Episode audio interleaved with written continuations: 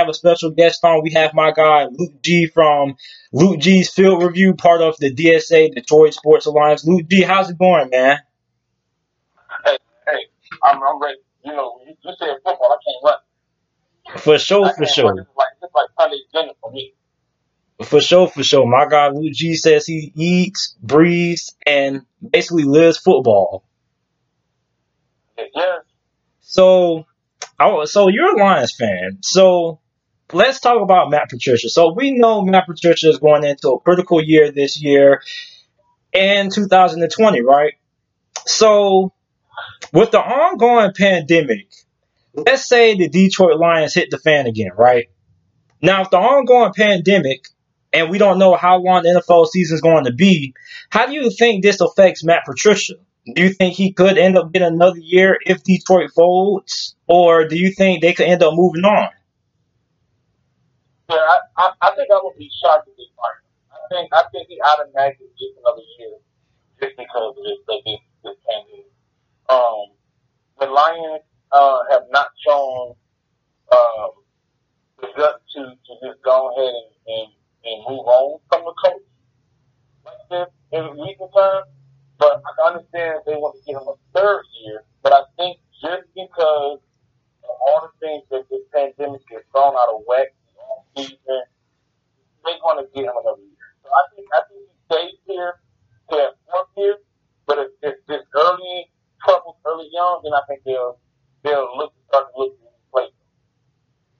So when we're looking at the Detroit Lions, right? You're looking at a team that last year battled injuries down the stretch. You guys were really improved going into the offseason. A lot of you guys felt you guys should end up going 10 wins or even more.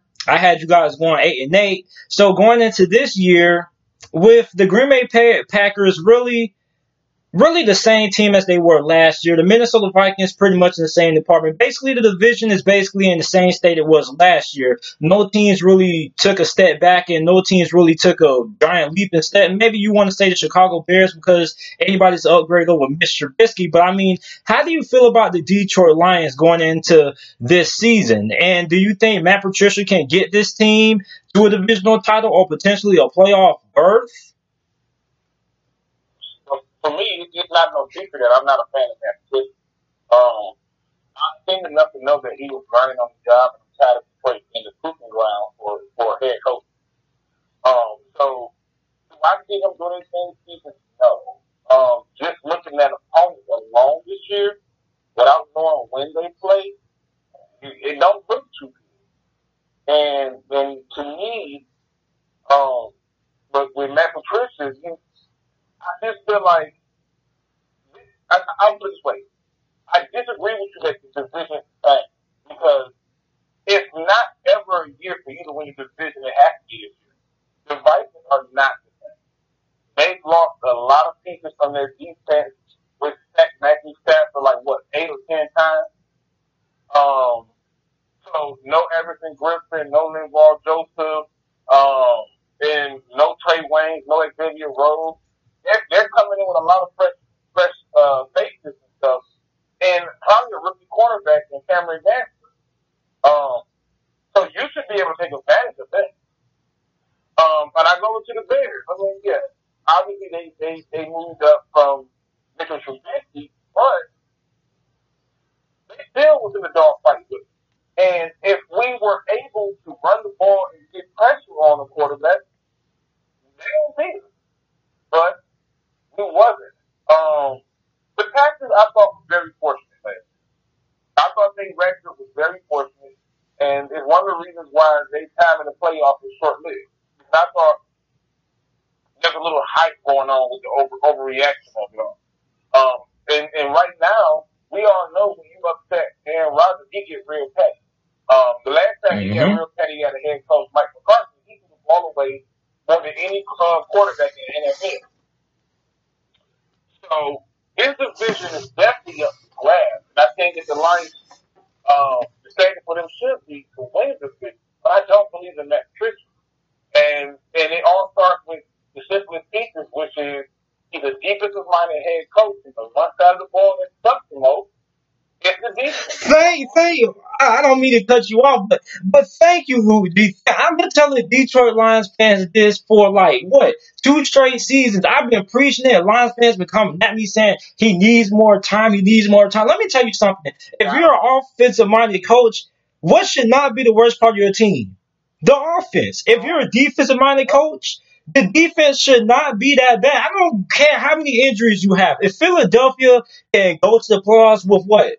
Backup wide receivers, backup what? The year before they went to the playoffs with basically guys off the street playing cornerback. So I mean, I mean, if you can coach, you can freaking coach, Lou D. So thank you for agreeing with me on that. Because I take step further. Take a further. When I, when you know, I, I do nothing but Lions and so I hear Lions fans that decide to come come at me, I'm like, y'all want to keep talking about injuries and injuries, but I mean, what quarterback was the Pittsburgh Steelers over? Yep. They didn't, they didn't have their top receiver up, there. They didn't have no elite, uh, no elite uh, tight ends and stuff on offense. They defense had injuries up the line. They still went eight and eight. That's coaching. Yep. It's all coaching. Um, you know, we talk about we talk about the, the overreaction and underreaction. I mean, look, Tom Brady is no longer a baby. I want to tell me who they drafted at quarterback. Ain't no panic in them. Mm-hmm. They coach. So to me, when I look at this team and I'm like, okay, Caldwell's the offensive person. Our offense really suck under Caldwell's? No. It didn't really suck under Caldwell himself. It sucked under his loyalty to coordinators. That's what sucked. So, yes, that's where it messed up at. But when I look at a player, uh, I say to myself, if you're a receiver, you should do one thing and one thing on catch a damn ball. That's yep. What happens. If you are a quarterback, you should be able to throw the ball. So when I see a coach, and you are a coach, you should be able to coach a game. And if the one side, as a head coach, you got a whole different set of tools. If your defense is dead last in every category, and you're a defensive-minded head coach, it's a problem. Yeah you see, I agree, man. I agree. So, I mean, basically, me and you are on the same page because me personally, I want to bring you in because I want to see what your thoughts was. Because initially, I've made like three videos, Luke G, that I've never uploaded about why I felt Matt Patricia wasn't a coach. I recorded them, all facts and everything, but I never really uploaded them, right? Because I wanted to get a perspective from a Detroit Lions fan. And basically, me and you agree on the same thing, right? So the question is, this year, what what would give me one reason why Detroit Lions fans, including yourself, should believe in Matt Patricia? One one reason.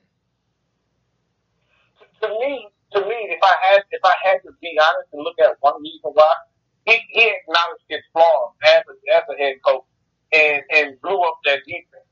Um, he, he, you know, A'Shawn Robinson no longer with us. Next is not with us. Uh, Quandre's not with us. Uh, Jerry Slay is not with us, and the list goes on and on and on on players who's not with us. Um, now, to me, when you do something like that, that's cool. Uh, he also went out added Jamie Collins. He brought in uh, Reggie Ragland. Um, but I still think that our defense in, in some areas is incomplete. But to sit there and say, hey, I don't like to get on defense, I'm going to blow it up. Okay, cool.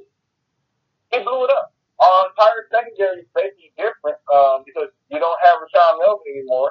We still got Justin Coleman, and we still got Tracy Walker, but the entire secondary has been destroyed. So I give him props for that. I give him props for, for uh, finally allowing. I mean, even though they say he walked away, I think that was a cheap way of doing it, but I give him props for, for making, you know, telling that that that defensive coordinator and mentor is, this ain't gonna work, bro. You gotta go. I give him props for that where the prop stop at for me is I don't think it's enough for us to give him that type of faith. I, I just don't. To me, what made me excited about our general manager, Bob Quinn, was he said 97 wasn't good enough.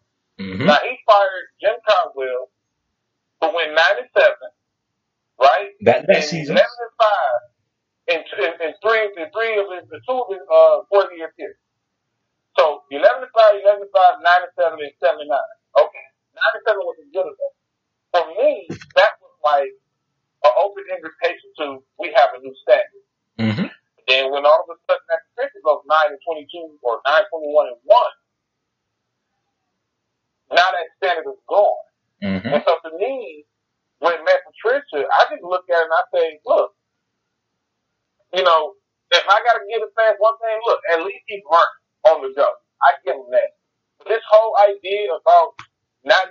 of the head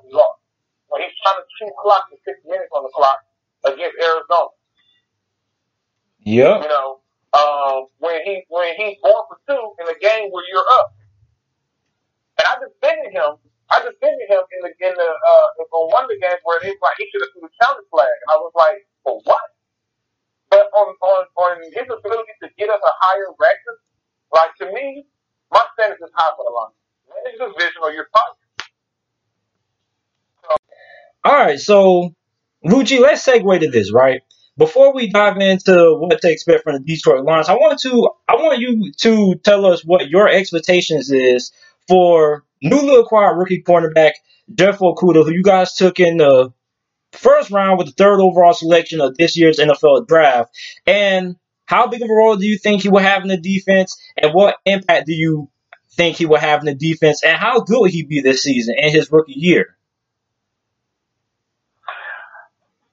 for me, the, the pick is this. okay. So this whole draft, I've told the, the subscribers and I told people that there was nothing in mind to do with this draft that would upset me because all I kept hearing is that Patricia doesn't have his guy. But when I when I go through and look at it from a, a football scheme, just a, a football point, what was the last cornerback who changed the dynamic of the defense? Darrelle Revis legitimately shut down Jesus. Like he didn't shut down half the field. He shut the receiver down. Like completely took him out the game. And that didn't really change the fortunes of the Jets because they started adding pass rushers and stuff mm-hmm. like that mm-hmm. to get home. You go to Deion Sanders. He played on the Atlanta Falcons. He played on the 49ers. And he played on Dallas. And he had his fair, his fair, his fair moments of success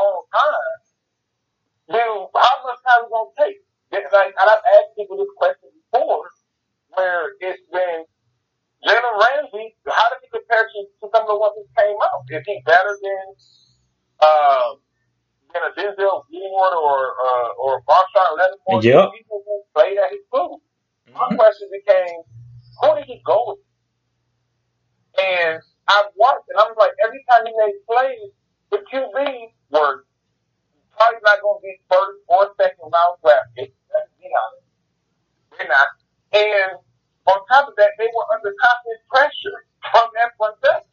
Well, well, I, will say this. I'll say this about Jeff Okudah. One thing, well, a couple of things I like about Jeff Okudah that really stood out to me is that he tackles, which is something that you don't get out of C.J. Henderson. I mean, see, see, it was a little G. When I was researching about C.J. Henderson, you know they said, they said C.J. Henderson literally chooses when he wants to tackle. Listen, I mean, it, it, it's a reality. It is. It's a reality. And, and to me, I, I, I did a video saying that Jeff Okudah wasn't worth the top 10 uh, pick. I did that before he was even cooking. I, I saw that. I saw I that. think very, I think he's a very good player. A very good player. But I, I, a quarterback third overall, to me, don't help the cause. It, it doesn't because of the teams we're getting ready to go against. Like, like if you just look at the team one and they two receivers, you go to the Buccaneers, who he who he gonna shut down? You think he shut down Mike Evans? You Mm, think he shut down Chris Chris Godwin? I mean, it could. I mean, if he if he's as good as he's expected to be, I think he could. Because here's here's the reason why I like the Jeff Okudah pick. So Matt Patricia comes from the Bill Belichick coaching tree, right? What is the only position in football do you see Bill Belichick and the New England Patriots spend the most money on and free agency? That's the secondary. Bill Belichick knows how important it is to have a great secondary because you saw how good the New England Patriots secondary was and you saw what it did for his defense. So I'm looking at it, Matt Patricia that, okay, you bring in Desmond Trufant and you bring on Jeff Okudah. So what's to say Jeff Okudah will be assigned to cover the number one guy? What if Desmond Trufant has that task, Lou G? Okay, okay. So let's let's let's say I play devil's advocate. I come down this road, with you, right? I'm coming down the road with you. The first thing I want you to remember what you said was he, he spent the most money on on DB in free agency, not drafting them in the first round. Okay, he he he has learned through through history that that you don't you don't do that. Now, let's just say let's let's get to the next part of the question. Do you say who say that he has to be on the number one receiver? Okay, that's fair enough. The fact that he's the third overall pick.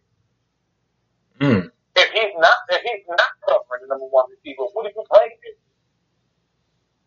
You, I mean, you got a point there, but I mean, I feel the reason why Bill Belichick probably never got a chance to draft a quarterback that high is probably because the Patriots never really get a chance to, well, they never had great players fall in their lap. And I feel like Jeff Okudah, when you look at his film, the thing that makes me be confident in Jeff Okudah is his technique. His technique never changes. He's fundamentally sound. He doesn't get rattled. And then against Clemson, again, he went against Tee Higgins. Tee Higgins should have been a first round pick, and Tee Higgins was Clemson's all time leader in touchdown. So I mean, I get what you're saying about Tee Higgins, but I, I, I'm Okudah? if you if you look at these pieces of film for that game, he won the route. He just dropped. It had nothing to do with Okudah. He just dropped it over and over and over. Had nothing to do with Okudah. I mean, hey, I, I, a couple of plays I saw Okudah swat some passes down, man. So I mean, let, let, so you're trying to say Tee Higgins destroyed Okudah? I'm saying that, yes, I'm saying Higgins destroyed Okudah. I, I remember I had this debate um, when, um, what's the guy that came out of North Carolina? Oh, Jesus. Uh, he was in, DeAndre Baker was, was covering him. Uh, I'm trying to think of his name. DeAndre Baker was covering, I think he's from Oklahoma. Not Hollywood. Oh, yeah, it's to kill me. About Jerry Jeudy? Deebo, Deebo Samuel, that's what it was. Oh, okay. Oh, all right, all right. So, so I had a subscriber who hit me up and he said, "Hey, you know, look at DeAndre Baker, man. He shut down Deebo Samuel." And I was like, "Okay." So I watched the video, but I watched it over and over and over, and I'm like, "Bro, he, he didn't shut down Deebo. And look, Deebo only got this many yards, this many catches." I said, "His quarterback was missing him left to right, up and down." I said, "I'm telling you, he was killing DeAndre Baker." And, and he's like, you watch your mind. When Deebo Samuel in the league now still doing the same thing. Ain't nothing changed. The same thing that I saw that made him become Deebo, I saw him do in college. when I went through and I looked at that cruiser game, I, and, I, and my film study, I showed it where I, I'm like, look, he was grabbing and pulling, it went for one flag. And then everything was rocking. When they ran inside routes or curve or comeback, they killed. The touchdown that he gave up in the corner, the receiver just basically just ran up there, ran a stop and go on the curve, out, boom, went back inside, and he, he couldn't do nothing. So I'm not saying he's a bad player. I'm saying he's gonna go through some growing pains. Hey, he's gonna have some games where you like, yeah, he's balling out, yes. But it doesn't change your defense. And even if he don't go against the number one corner, let try to go with that same route. We still got to play the Cardinals. Mm. So he's not covering DeAndre Hopkins. He's, he's, he's, he's, you know, he's, he's to be probably on either Christian Jones, I'm not Christian Jones, but, uh, Kurt Christian, or Hakeem Butler, or Andy Isabella, or Larry Fitzgerald, or, and then you'll keep going. Going to keep going order. And I think we, don't even, ain't got to worry about that. You're to get the Vikings. You're to play Adam Thielen and, and, and Jets. So at the very least, he may do Jets. Well, I'm, I'm that'll be the best competition he played in college. Yeah, I mean, I mean to close out this segment. I mean, I understand your points because DeAndre Baker he did really struggle last season, but I still feel like Deon- I had my concerns about DeAndre Baker. DeAndre Baker didn't really stand that didn't really stand out to me because DeAndre Baker, to be honest, like I would have liked to see what DeAndre Baker would have did against the wide receivers that Alabama had this year. You get what I'm saying? But I mean, to close out this topic, I'm not going to say I agree with you, but I'm not going to disagree with you neither because I understand your concerns and I and you make valid reasons. But I still feel when I look at Jeffrey Okudah, I look at a guy who has great footwork. I look at a guy that has great technique, and I'm looking at a guy in with Jeff Okudah and the Detroit Lions system. I think he should be able to flourish because he fits well into the Matt Patricia scheme. And if we're being honest, I think the best place for Jeff Okudah, in my opinion, was probably the Detroit Lions. Because listen, Matt Patricia needs a shutdown corner, or he needs a corner who can at least be better than what the cornerback play has been the last couple of years in Detroit. So I mean, I'm not going to say I agree with you, but I'm not going to say I disagree with you. So we got Jeff Okudah out of the way. So I want to talk about the defensive side of football and the offensive side of football. So we know how good the offense was for Detroit last season. The pretty much was one of the best offenses in the NFL when Matthew Stafford was playing fully healthy. And Matthew Stafford, a lot of people don't want to give him credit. I made a video about it, but Matthew Stafford was an MVP candidate, believe it or not. And then you saw this great offense putting up a lot of points, and the defense was surrendering a lot of points. So going into this year, you can choose which one you want to cover first. How good do you think the offense will be? What improvements have you guys made on the offense side of football? And then tell me what improvements you guys made on the defense side of football and how good do you feel the defense will be. So you can choose which one you want to dive into first. It's up to you. Okay. On the offense side of the ball, they, they definitely improved the offensive line. Um, just by just by player availability. Um, you know, so me, going out getting uh, Donald Jackson, good pick. We need a guard. We need a guard big. Um, they added Big Big V. Um, I would prefer him to play guard over tackle, but hey, he can't be no worse than Rick Wagner. At least that's what my prayer is. But the thing that's going to be the biggest upgrade is we now will have a two-headed monster as a running back. With Kerryon decides that he's healthy, now you got to contend with Kerryon and D'Andre Swift. And if Kerryon is hurt, well, don't worry about it because as long as Swift is still healthy, you still have to contend with him and whoever you still win, whether it be Huntley, Ty Johnson, or Bo, Fargo, whoever that is. You still got to contend with that. So the the emphasis on trying to run the ball more this year hurts. That's the biggest improvement right there. You go, you're to definitely get uh, healthy Stafford back. You're going to get back a healthy tight end. But the biggest thing is they're making a, an assertive effort to run the ball. Uh, the guard that they picked up are run blockers. Okay, the uh, uh, Sternberger or Steinberger. hmm I liked him. I liked him. Kentucky, yeah. One of the best run blockers. Run blocker, Mhm. run blocker, he want all that flow. Pass blocker, we gonna play about. Yeah. Okay, needs a little work in the pass flow, but they definitely improved on that side of the ball. And I expect that offense to keep picking it up. I knew it was going to be late when we got zero pounds. Mm-hmm. I mean, I, I just went back to the history and just thought about it. I was like, man, he had Brett Favre with him, you know, in, in, in Minnesota. And I remember when they added Adrian Peterson, it was even worse. He was like, well, pick your point. So, um, defensively, will we improve that? In all honesty, uh, I, I, I don't see much Mm. in my opinion, on on the defense. Because if you if you go through the defensive line, we had Trey Flowers last year, so that's good. He got he got he got more time in the system, so great. You swapped snacks out, brought in Danny Shelton. I don't think that's really an upgrade. I just don't. Um, yeah, you pray to God that you sign in come that help but if you don't, okay, cool. Because Julian Okwara, he's a guy that everybody was hyped about, but when I looked at him, he might be the to count. Somebody who looked like he be able to do everything from the here to the moon and jump out of the gym, and it's just not going. It's just gonna take some getting used to. Now the question becomes: Are they gonna put him at the DN spot? If they do that, he's taking his brother's spot. So okay, but if you put him up in the in the two point stand and have him rush from the end, okay, cool. I take that too. In the linebacker area, I mean, you brought in Jamie Collins. I know everybody want to get that that pick hyped up, but Jamie Collins went over to the Browns and it wasn't pretty. Oh yeah. Oh. Uh huh. Mm-hmm. And he and he went back to New England and it was beautiful.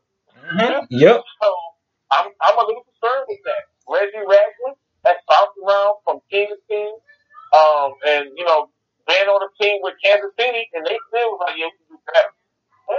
Well, to be honest, well, well, I'll, I'll defend it with Kansas City because Kansas City, when it came to halfback, well, when it came to linebackers last offseason, I mean, they went they went ham at the linebacker position. So I mean, it's a it's also a couple of other guys that also didn't get to play last year that I was really high on from Kansas City. I mean, their linebacker core was stacked, man. I mean, that four three they ran last year was nasty. No, listen, I listen, I get all that, but I'm just saying, Reggie Ragland doesn't move the needle for me. You know what I'm saying? Like, like, cause, because now I'm looking at the division. Our division geared up and tight end. Who's covering those guys? Oh, Kenny Collins? Okay. Well, that means you better be getting home with the rest of the D line. And I think they still need work on the D line. Um, you still got Jelani Survive. You still got, uh, Jarrad Davis. But you still got Christian Jones on the team too. So whatever. Uh, you want to go to the secondary. I don't think Jackson Trufant is an upgrade over Darius Slay. Oh, yeah, I, I, I agree though about though about around the same department. I mean, he's younger. Yeah, but I, I'm- I'm not looking at age. I'm looking at technique. If he's going to be able to, to at least at the very least keep up with his opponents and, and, and cause some, some, traffic.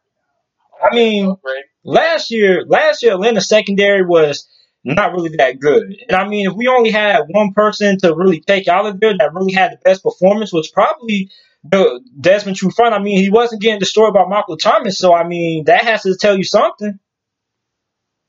Listen, I, I'm with all that, but I'm just going through and I'm saying, if you break down each part of it, you start to ask questions like, okay, then you go down the line. We've been had Justin Coleman, he up and down. But Okay. here, I don't mean to keep cutting you off, but last year, I tried, I tried to tell you guys last year, Justin Coleman was not going to be a good fit if you guys moved into the outside because he was a slot corner in Seattle. He was one of the best slot cornerbacks in the NFL before he went to Detroit. And I kept on telling Lions fans, I was like, he'll be solid in the slot. But one thing about slot guys is slot guys, they get paid to go to new teams. They get paid all this money because teams think they can move him to the outside and they really struggle. But, he wasn't our outside corner. Rashaan Melvin was our outside corner, and when they did play him outside, it was because you know we had an injury and they bumped him outside. But again, it was still up and down. Even when he was in the slot, it was still up and down. He made plays, but it was an up and down thing. At the safety position, we went from uh, Quandre Diggs to Tavon Wilson, like Tavon Wilson. And then after, after they got rid of Tavon Wilson, they did bring in Kurt from Minnesota. Uh, they did trade for uh, Harmon, but I'm just like, there's nothing about my defense that I feel like scared anymore. Like there's nothing that like like when you go through and you look at saying like the Pittsburgh Steelers, you can name players like you gotta watch. Mm-hmm. Like we we we have players that it's like you feel like, hey, the next man across you feel like, hey, I, I don't have a problem with that.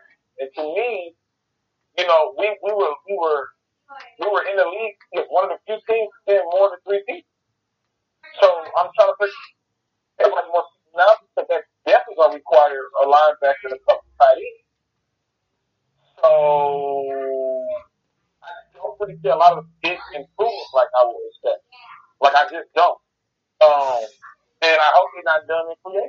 So for me, offensively, they. Defensively, I feel like it's all lateral if you ask me. Mm. Okay. Okay.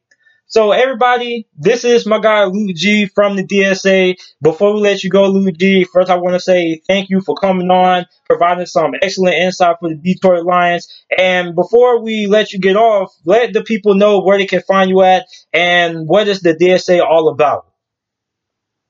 Hey, listen, hey, I'm hey, appreciate you for having me on. I, I see you out here hard and work, putting in this work. Uh, hey, I only talk to people who know football, but listen, DSA is called the Detroit Sports Alliance. And what it is, is it's basically a group of uh, YouTubers and anybody, for that matter, who just want to talk Detroit sports. We don't get our fair shake in the media as it is, and the mainstream media don't even want to give us credit. Um, so that's what it is. And then my channel is called Luke G Film Review. I do all Detroit Lions talk. Uh, I do film studies, uh, interview breakdowns, um, and I, I, I put a lot of work in. We have a great roster of people, um, you know, that talk basketball. Uh, you can check it on my channel. You see everybody linked. We got a website, uh, DetroitSportsAlliance.com. Uh, you catch me on Twitter at PhilG. Um, and so, you know, and also on my show, you know, if a subscriber or you, you know, you were the listener, you like, hey, I would love to be on there and talk to them. On Luke G, the DSA platform, you are invited to do so. We make sure we get you on and you're a part of the conversation. Um, and so that's the biggest thing too. Just make sure you're a part of the conversation. So when it goes down, it goes down, and we're excited for that. Okay. Well, everybody, make sure to go ahead and check out the DSA and Luke G. And Luke G, thank you for coming on, man, and take care, man. I appreciate it. Appreciate it. Hi, NMD TV. NMD TV, how's it going on, man? Man, it's doing good. I'm doing good out here. Glad to be on. So, in this video, us being Miami Hurricane fans, I want to talk about why the Miami Hurricanes are the biggest boomer bust team going into this upcoming college football season. So, you know the Hurricanes pick up D'Eriq King in the transfer portal, get Rhett Lashlee, the takeover at the offensive coordinator position over Dan Enos. So, I mean, is it fair to call the Miami Hurricanes a boomer bust team this year? Because look, as Hurricane fans, we've seen this team have some great seasons like 2017 with Mark Richt, and then we see this team really hit the fan like last year, getting blown out by Louisiana Tech. So I mean, is it fair to call the Miami Hurricanes the biggest boomer bust team in college football? I don't know if you want to call it a boom or bust, but I think to the fan base, you read what the fan base is thinking I think it has to be either you win the conference, you either win 10 games, or nothing else is acceptable. Because when you look at what they did, you brought up, you mentioned a lot. They bring in Rhett Lashlee for the offense. They bring in Garin Justice for the offensive line. You bring in D'Eriq King, a quarterback that scored about 60 touch, uh, scored 60 touchdowns in a season a couple seasons ago, a dynamic quarterback. Bring in Quincy Roche, who was the AAC Defensive Player of the Year, double digit sacks. Gregory Rousseau, who's uh, projected to be a top 10 draft pick in the mock drafts that are out. You have all that on a on a team that's going to be facing not great competition. You look at their schedule, they're playing Temple, they're playing Michigan State. So I don't know if it's boom or bust, but I can tell you right now that if Miami doesn't win about 10 games, the fan base um, won't be happy at all because you look at the roster, you look at how everything's set up, and Miami should win um, a lot of games next year. So ten, so ten, so ten games off the bat. Those, so those, that's the expectations that you have for the Hurricanes this year, right? Yes, I would say so, and, and I know a lot of people are going to go crazy and say, "Well, Miami Hurricanes fans, they say this every year," and, and mm-hmm. I agree with you. I do think uh, you know, I, I love the Miami Hurricanes, but I also look at them fairly and I judge them fairly. And I wouldn't be saying this if we had a tough uh, non-conference schedule. You look at this schedule, and it's literally cupcake. You look at the players added to this team. You look at how games were lost last year. You know, games were lost because of extra point here, or extra point there. A lot of people want to look at it as it was just a horrible season from start to finish, and it was. But when you really look into the games and you see that, you know, the Virginia Tech game, we missed the extra point, and that takes everybody out. You look at the Florida game, uh, a drop catch by Jeff Thomas, and then um, also a mixed extra point. Point. Um, we were in those games, and now if you tell me that you add a dynamic player like uh, D'Eriq King, and then you add Quincy Roche, and not to mention uh, the recruiting class, I think that's not unreasonable to think that Miami's going to take a step forward next year. And if we don't, that's when problems would occur. And the quarterback play over the last couple of years, ever since Brad Kaaya left, hasn't really been all that great. Like even when Miami won ten games with Malik Rosier, I mean it wasn't pretty. It was basically the defense and Malik Rosier was able to hit some big throws down the stretch. But this is probably the best quarterback Miami has had in a while. I, would you would it be fair to say that D'Eriq King is probably the best quarterback Miami has had in the last decade, or do you think Brad Kaaya could, you know, maybe be a little bit better than D'Eriq King? Well, I don't want to take anything from Brad Kaaya because what I want to say about Brad Kaaya is he did it on the field. He put up those big numbers. He was a good quarterback at Miami. D'Eriq King has a chance to be one of the best quarterbacks that we've seen at Miami. But my motto for this season is I gotta see it to believe it. Mm-hmm. When you look at when, when you look at it on paper, it looks good, it looks nice. But honestly, you can make anything look good on paper. And I think when you look at D'Eriq King's film, he is a dynamic player. I keep saying it. He can run it, he can throw it. He is going to make every defensive coordinator say, okay, we have to shut this guy down. Also with Brett Lashlee's offense. But it's easier said than done. So we've got to see it done. And I and I'm not. I don't want to crown D'Eriq King until he puts on that Miami Hurricanes jersey and he gets it done. Yeah, man. So for those of you guys, make sure that you guys check out my guy NMD TV. Um, he uploads college football videos, NFL videos, all kinds of sports content. So I mean, going into this season, Manny Diaz is going into year two.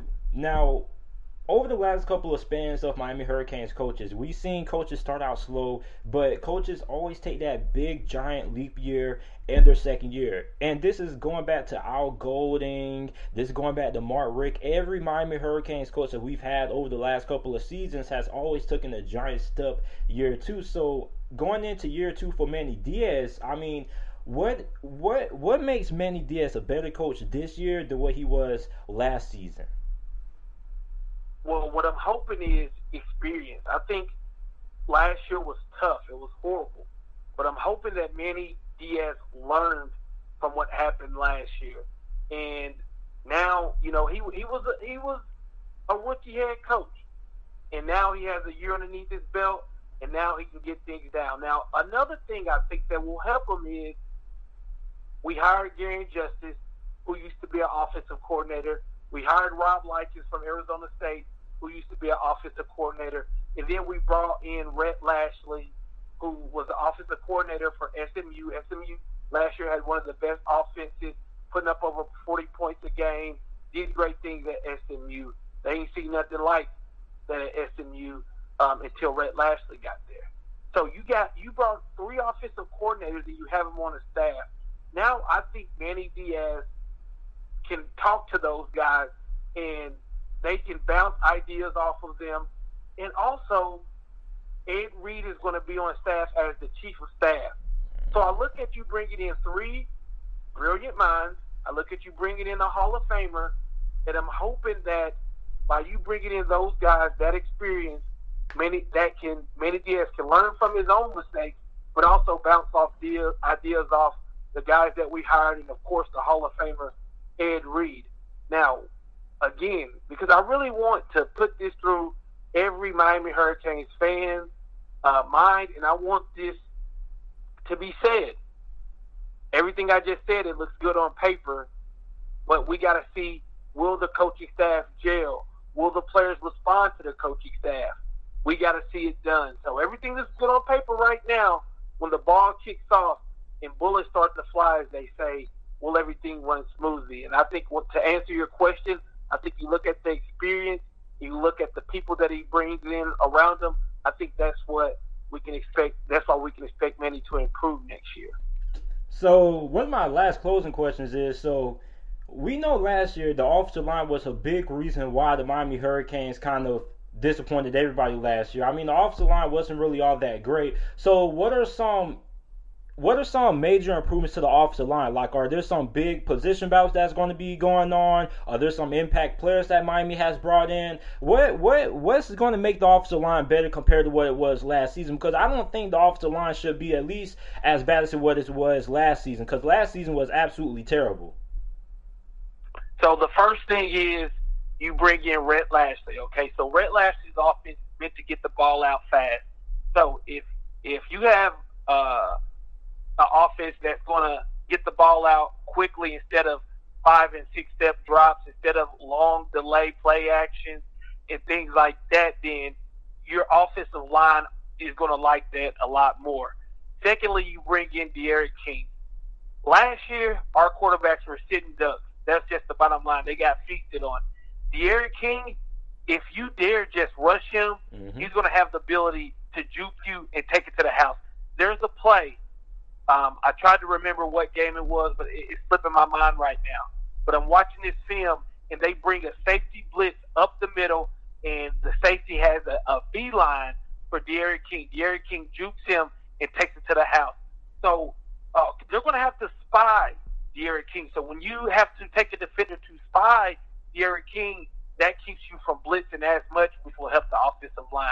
Now, as for position battles, we still got to find a solid five.